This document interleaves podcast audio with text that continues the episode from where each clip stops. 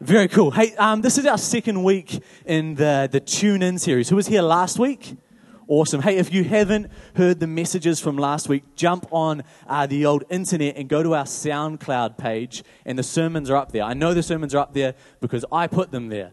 Uh, so you can always guarantee that if they're not up there, um, it's my fault. So they'll, be up there. They'll be up there. But go and have a listen because uh, last week Jordan started us off on this series, right? And, and we're really looking at at tuning in and we're doing the Daniel fast and, and we're wanting to hear what God is saying because who knows, God's always talking. Right? God's always got something to say to us. It's just so often we're listening to other things. Yeah, so often you're the 12 year old me and you're watching TV and your mum asks you to do the dishes and you just honestly did not hear her. Because Dragon Ball Z was on and, and who cares what else is happening? This is all my attention. Goku has been charging the spirit bomb for five episodes. He's going to throw it soon. Right? But so often in life, that's us. Right? God's trying to talk to us. God's got a, a message for us, and we're listening to something else. So as we're focusing on, on this idea of tuning in, we also need to know what is it that we need to tune out. What's going on in our lives that's trying to demand our attention that we need to say, no, I'm not listening to that anymore. I'm not focusing on that anymore. I want to hear what God is saying. Right, last Sunday, Jordan talked about that there are influences around us stopping us, right? Trying to stop us from tuning in. He talked about the fact that you can't cast out the flesh, right? That, that we are flesh and bone, and, and sometimes it just takes discipline to push through. But in the same time, you can't discipline a demon, right? We are surrounded by things beyond our, our knowing, beyond our understanding, and sometimes you just need to go to prayer. Sometimes you just need to push into God and say, God, I can't discipline myself out of this. I need you to help me in this place. And so, what I want to talk to you this morning about is a spirit of pride. Who's excited that I came to church to hear about spirit of pride, right? Like Valentine's Day, it's going to be an easy sermon. Uh, we got you, spirit of pride.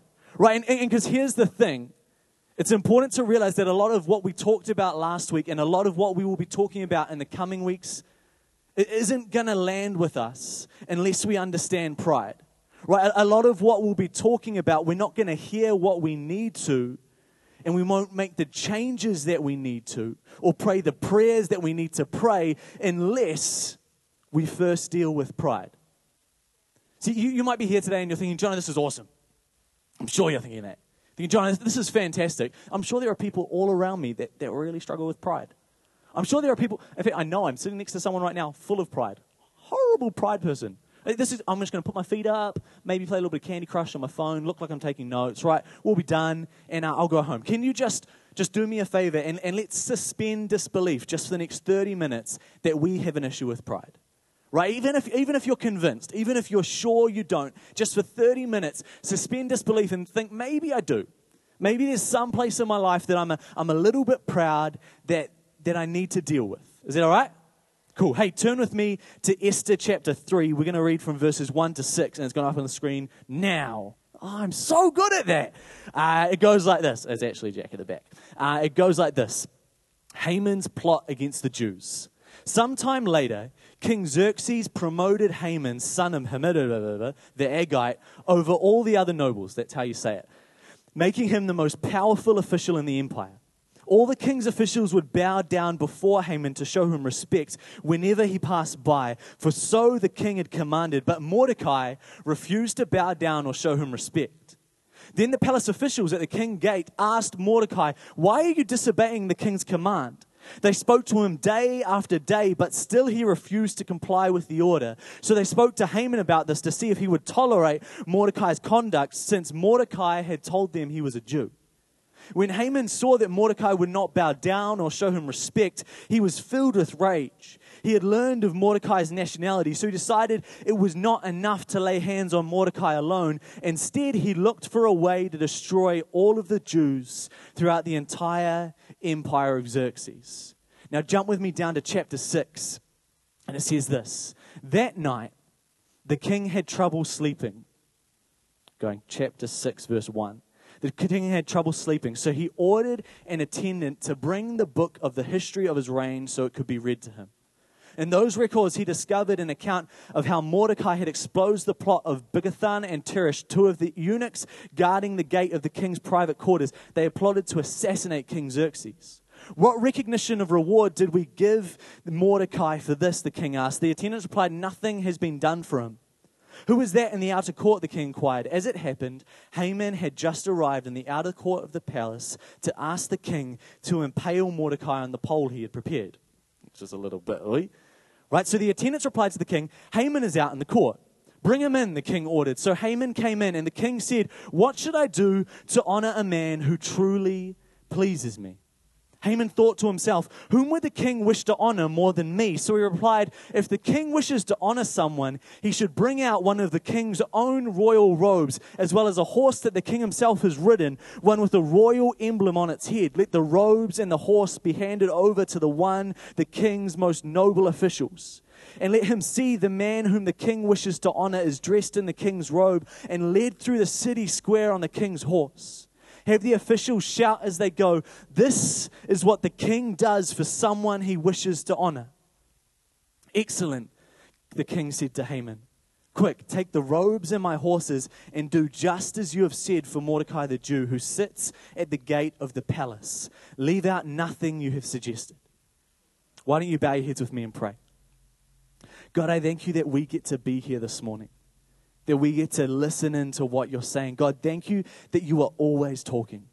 God, that you've got a word for us today. You've got a message for each and every one of us, no matter where we are or what we're going through. God, I pray that this morning as I'm speaking, it wouldn't be my words, but you would use this moment God, I pray that we would look pride straight in the eye, God, that we would not be afraid of it, that we would not shy away from it, that we would not be intimidated by words like spirit and demon, but that today we would say, We want to hear what you're saying. We want to cut out the noise and listen to your voice.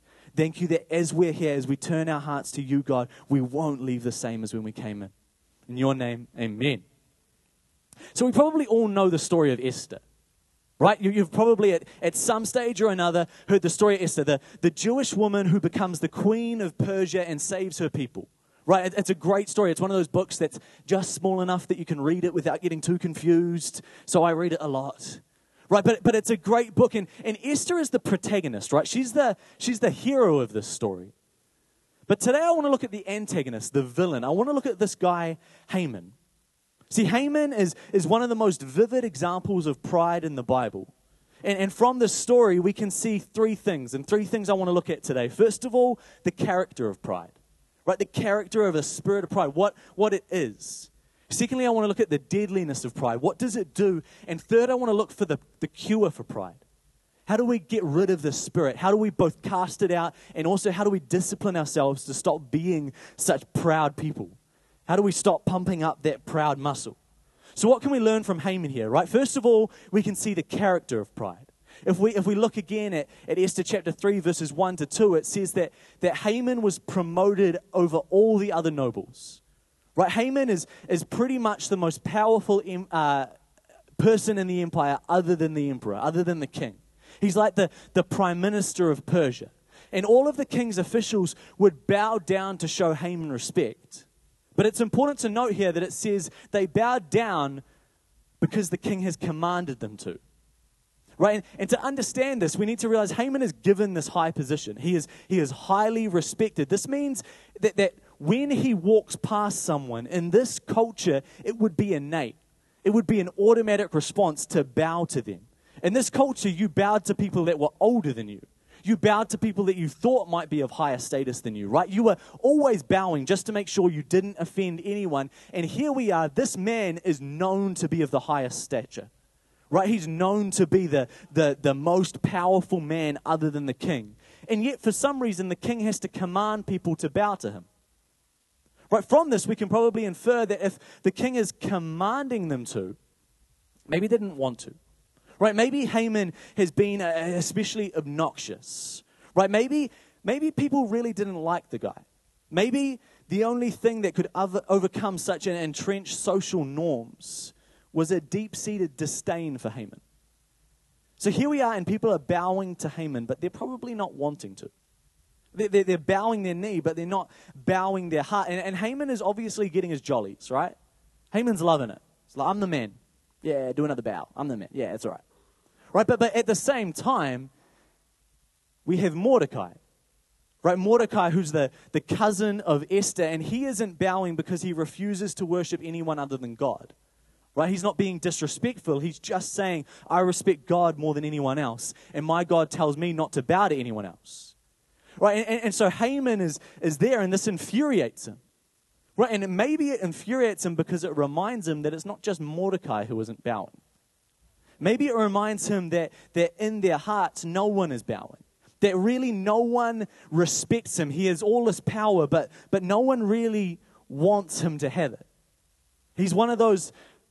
In fact, in chapter 5, he calls together the, all of his friends and, and his wife, and, and Haman boasts to them about everything he's got going on. He talks about his, his wealth and his many sons and all the way the king has honored him and, and how he has elevated him above all the other nobles and, and officials. But he concludes saying this But all this gives me no satisfaction as long as I see that Jew Mordecai sitting at the king's gate.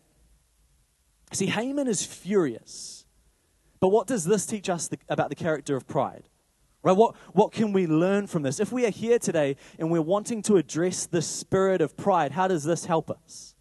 See, the Bible is showing us that, that pride is the absorption of self by self. Haman can't just get enough of Haman.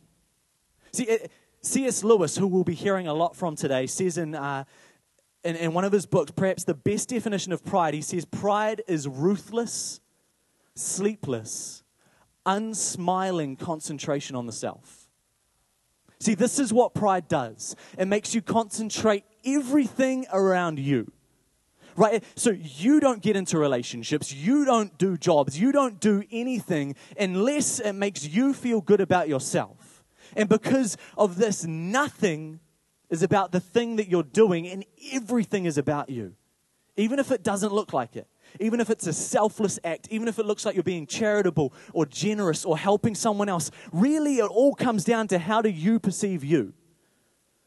Right? See, and this is C.S. Lewis again. This is in uh, the chapter on pride in his book, Mere Christianity. He says this Pride gets no pleasure out of having something, only out of having more of it than the next man.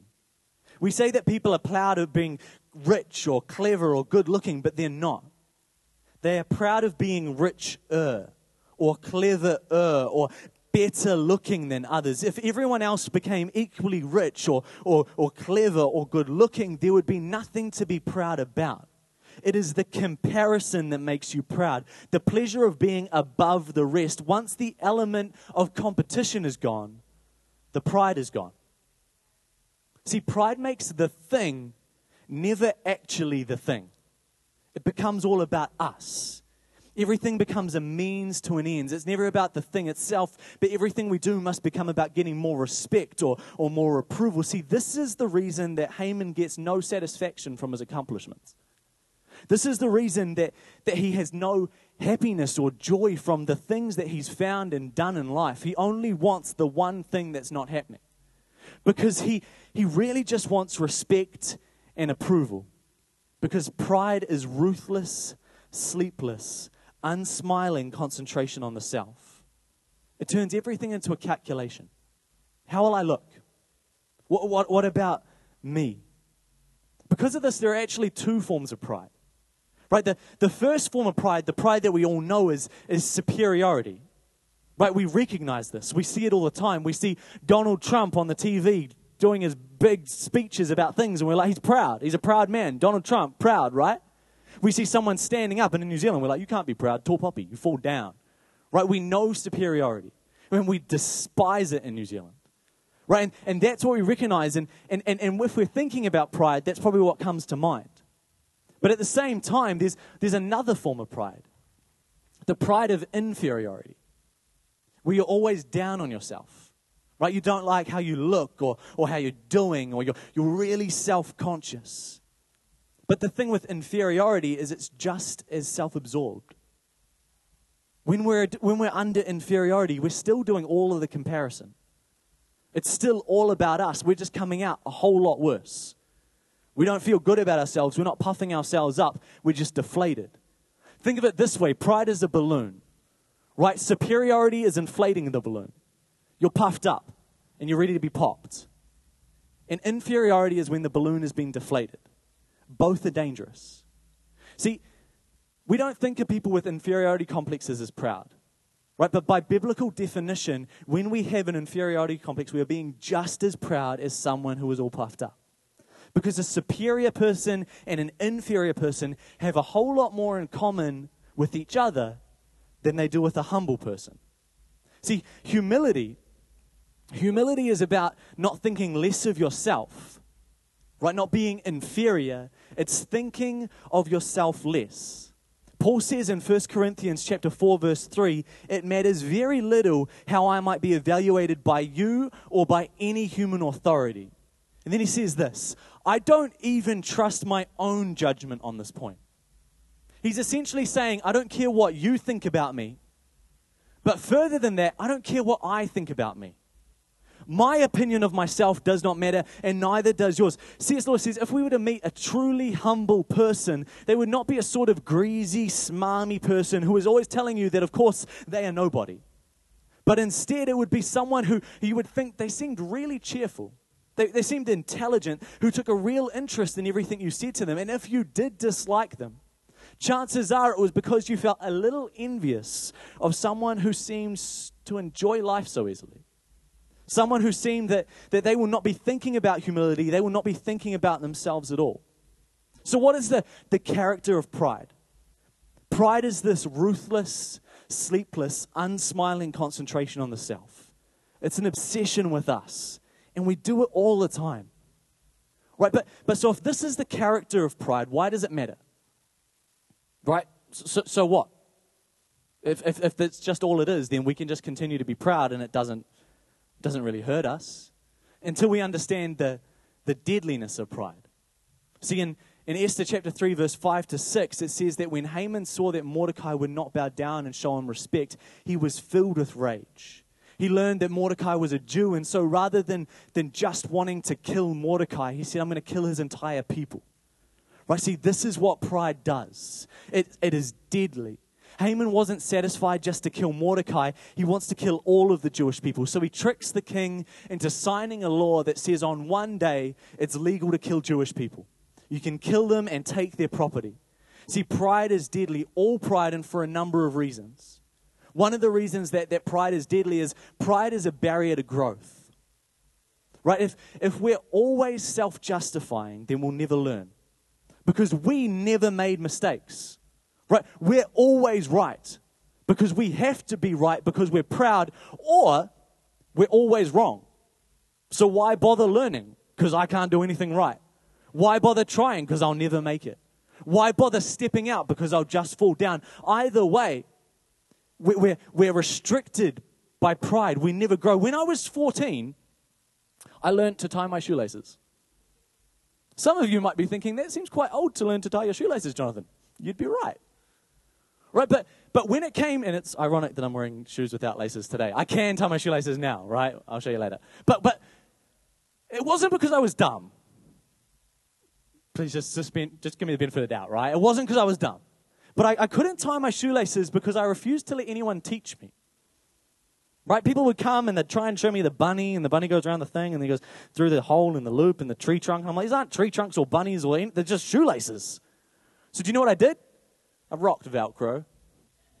No, I rocked Velcro. Like, I looked good in Velcro. Like, you guys, like, no, you didn't know. I looked cool. I rocked Velcro.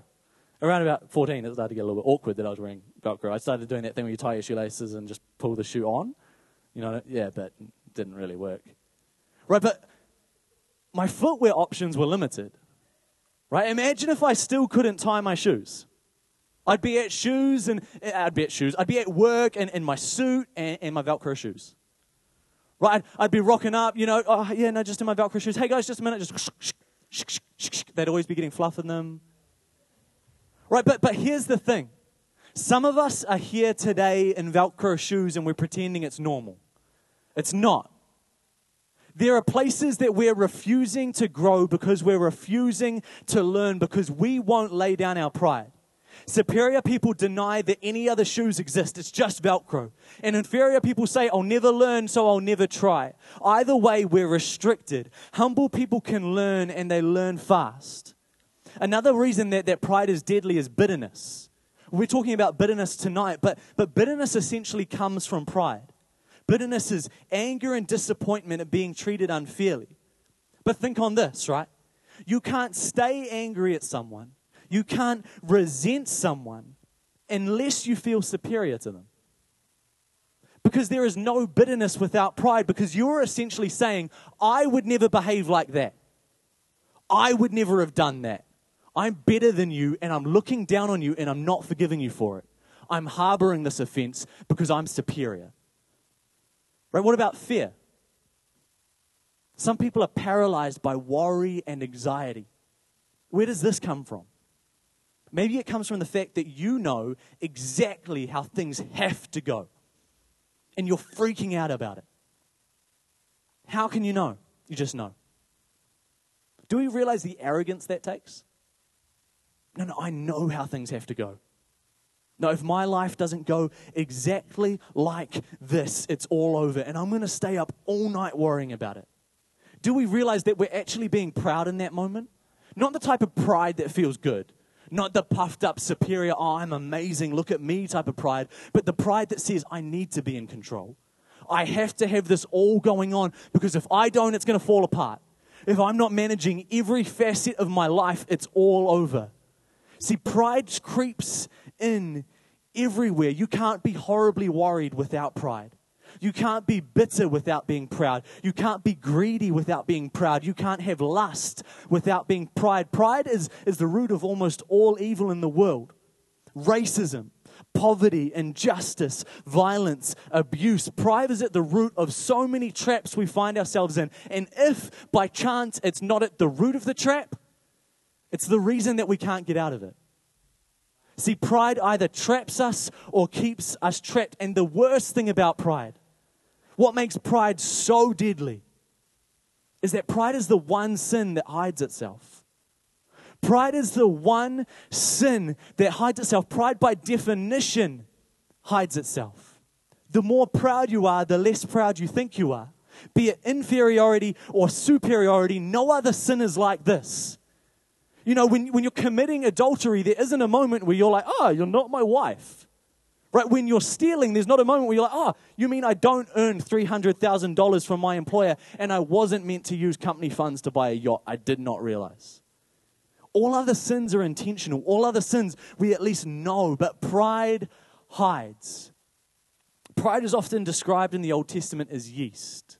Right? Yeast is a fungi and it can, it can pop up anywhere unannounced. Have you ever left food in the fridge and, and you come back to it maybe a few months later? I'm sure you've never done that, but I do it all the time. To find that it's fluffy. You're like, how does that get on there?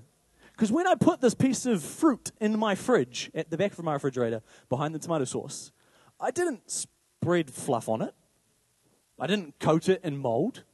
Right? I, I didn't kind of, you know, rub some mold powder in and say, now I leave you for a couple of months and you'll have a beautiful crop.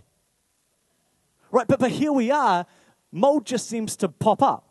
See, mold is a fungi, and, and it spreads by tiny microscopic spores that land on your food, and given time, they'll grow. Some of you are going to have trouble eating lunch, I'm sorry. Right, but pride is just like this. Pride, it just pops up. It won't go away on its own. You won't have no pride. To think you can means that you're probably already infested. Right, but how do we deal with the fact that we've got these spores on us? that given enough time, given the moment, everything tends towards falling apart. That if we don't watch ourselves, that we're not mindful of our heart, we're not mindful of the way that we think, how we approach life, we'll become proud people. Not convinced? How about this? Haven't you, safe space, haven't you, up till about now in the sermon, been thinking of a few other people Right? Haven't you been thinking, man, there's, there's, Bob could really use this. Bob could really do to hear this. I'll, give him the link to the SoundCloud. Right? Do we realize that it takes a certain amount of pride to reach here in the sermon, mainly thinking of other people? For me, the most offensive thing about pride, though, is that it hides inside religion. Any other sin can, can pretty much be killed off with religion. Lust can be killed off with religion. G- greed can pretty much be killed off with religion, but pride just gets worse. There are no people as proud as the Pharisees. Religion often creates self righteousness or crushing guilt, and both are rooted in pride. Right? So, if the character of pride is this unflinching, unsmiling obsession with ourselves, and if pride is deadly in, in such a number of ways, more than we have time to mention today, what can we do about it? What is the cure for pride? In Esther chapter 6, the most amazing thing happens. Right? The plan is in place to kill Mordecai and all the Jews, and here the king is, and he can't sleep. So he has the history of his reign read to him, as you do. That's what I do when I can't sleep. I'm like, bring in my history book, tell me the story of Jono. Right? And, and as he's hearing this story, he realizes that Mordecai once saved his life but has never been rewarded for it. So he calls in Haman and he says, What should I do to honor a man who truly pleases me? And Haman thinks he must mean me. Who else could he mean? I'm amazing. I'm Haman. I'm the man. That's Haman. It's me. And so he says to him, Take the, he gives him the most amazing proposal to robe the man in the king's royal robes, to let the man ride the king's royal horse, horse, and to be paraded around the city by the king's most noble officials. To do all of these things is, is for the king to effectively say, This person is robed with my righteousness, my glory, my honor. He's effectively saying, I love them. And Haman is excited by this because he's thinking, if, if those people, the people that don't respect me, if they saw the king, this king who they respect and they love, if they saw him loving me, that I am loved by the king, then they will know and I will know what I'm worth. Because that's what we want, isn't it? Deep down, the whole root of pride is that we want someone we think the world of thinking the world of us. And in this glorious moment in Esther chapter 6, the king responds to Haman, Excellent. Quick, take the robes and my horse and do just as you have said for Mordecai the Jew. Leave out nothing you have suggested. See, this poetic reversal Mordecai, who is about to be killed, is put in the place of highest honor. Just as I get the band up. You know, here's the thing about this, though. It's not that that Haman asked for the wrong thing. We all have this desire to know and to be known, to be loved, to have someone we think the world of thinking the world of us. Haman didn't ask for the wrong thing, Haman asked the wrong king. See, that's what's wrong with us. We all have a problem with pride because we are all asking the wrong king. There is a king who has given us his robe, who has placed us in a high place, and who loves us. See, that the cure for pride is four steps. The first step is to recognize that we need help, recognize that we are, by our very nature, proud people. We are all proud and we are all going to the wrong king, and it won't stop until we realize we are. Maybe we'll be going to the right king for one day of a week, but somewhere in our lives, something's going on where we're going to the wrong place. The second step is to repent to God and others. We need to make a deliberate decision to turn from where we are and to stop going to the wrong king. No, I'm not going to find my meaning in my job. No, I'm not going to find my meaning in popularity. No, I'm not going to find my meaning in my ability to accumulate wealth or my ability to be smart or my ability to be pretty, whatever it is. I'm not going to find it there. The next thing, third step, is renounce the lies in your life. Right? Where have we been telling ourselves lies? Where's pride been hiding? What sin has crept in as a result? And the fourth step, the final step, is receive the love of God. See, everywhere else in life, the performance inspires the verdict. Right in life, you earn it, you're good enough, or you're not. The gospel is the opposite. Jesus died for you.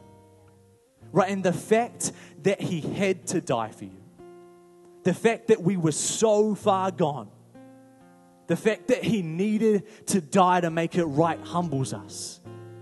Man, how low were we? How far from God's grace were we? How far away from ever being able to earn it were we?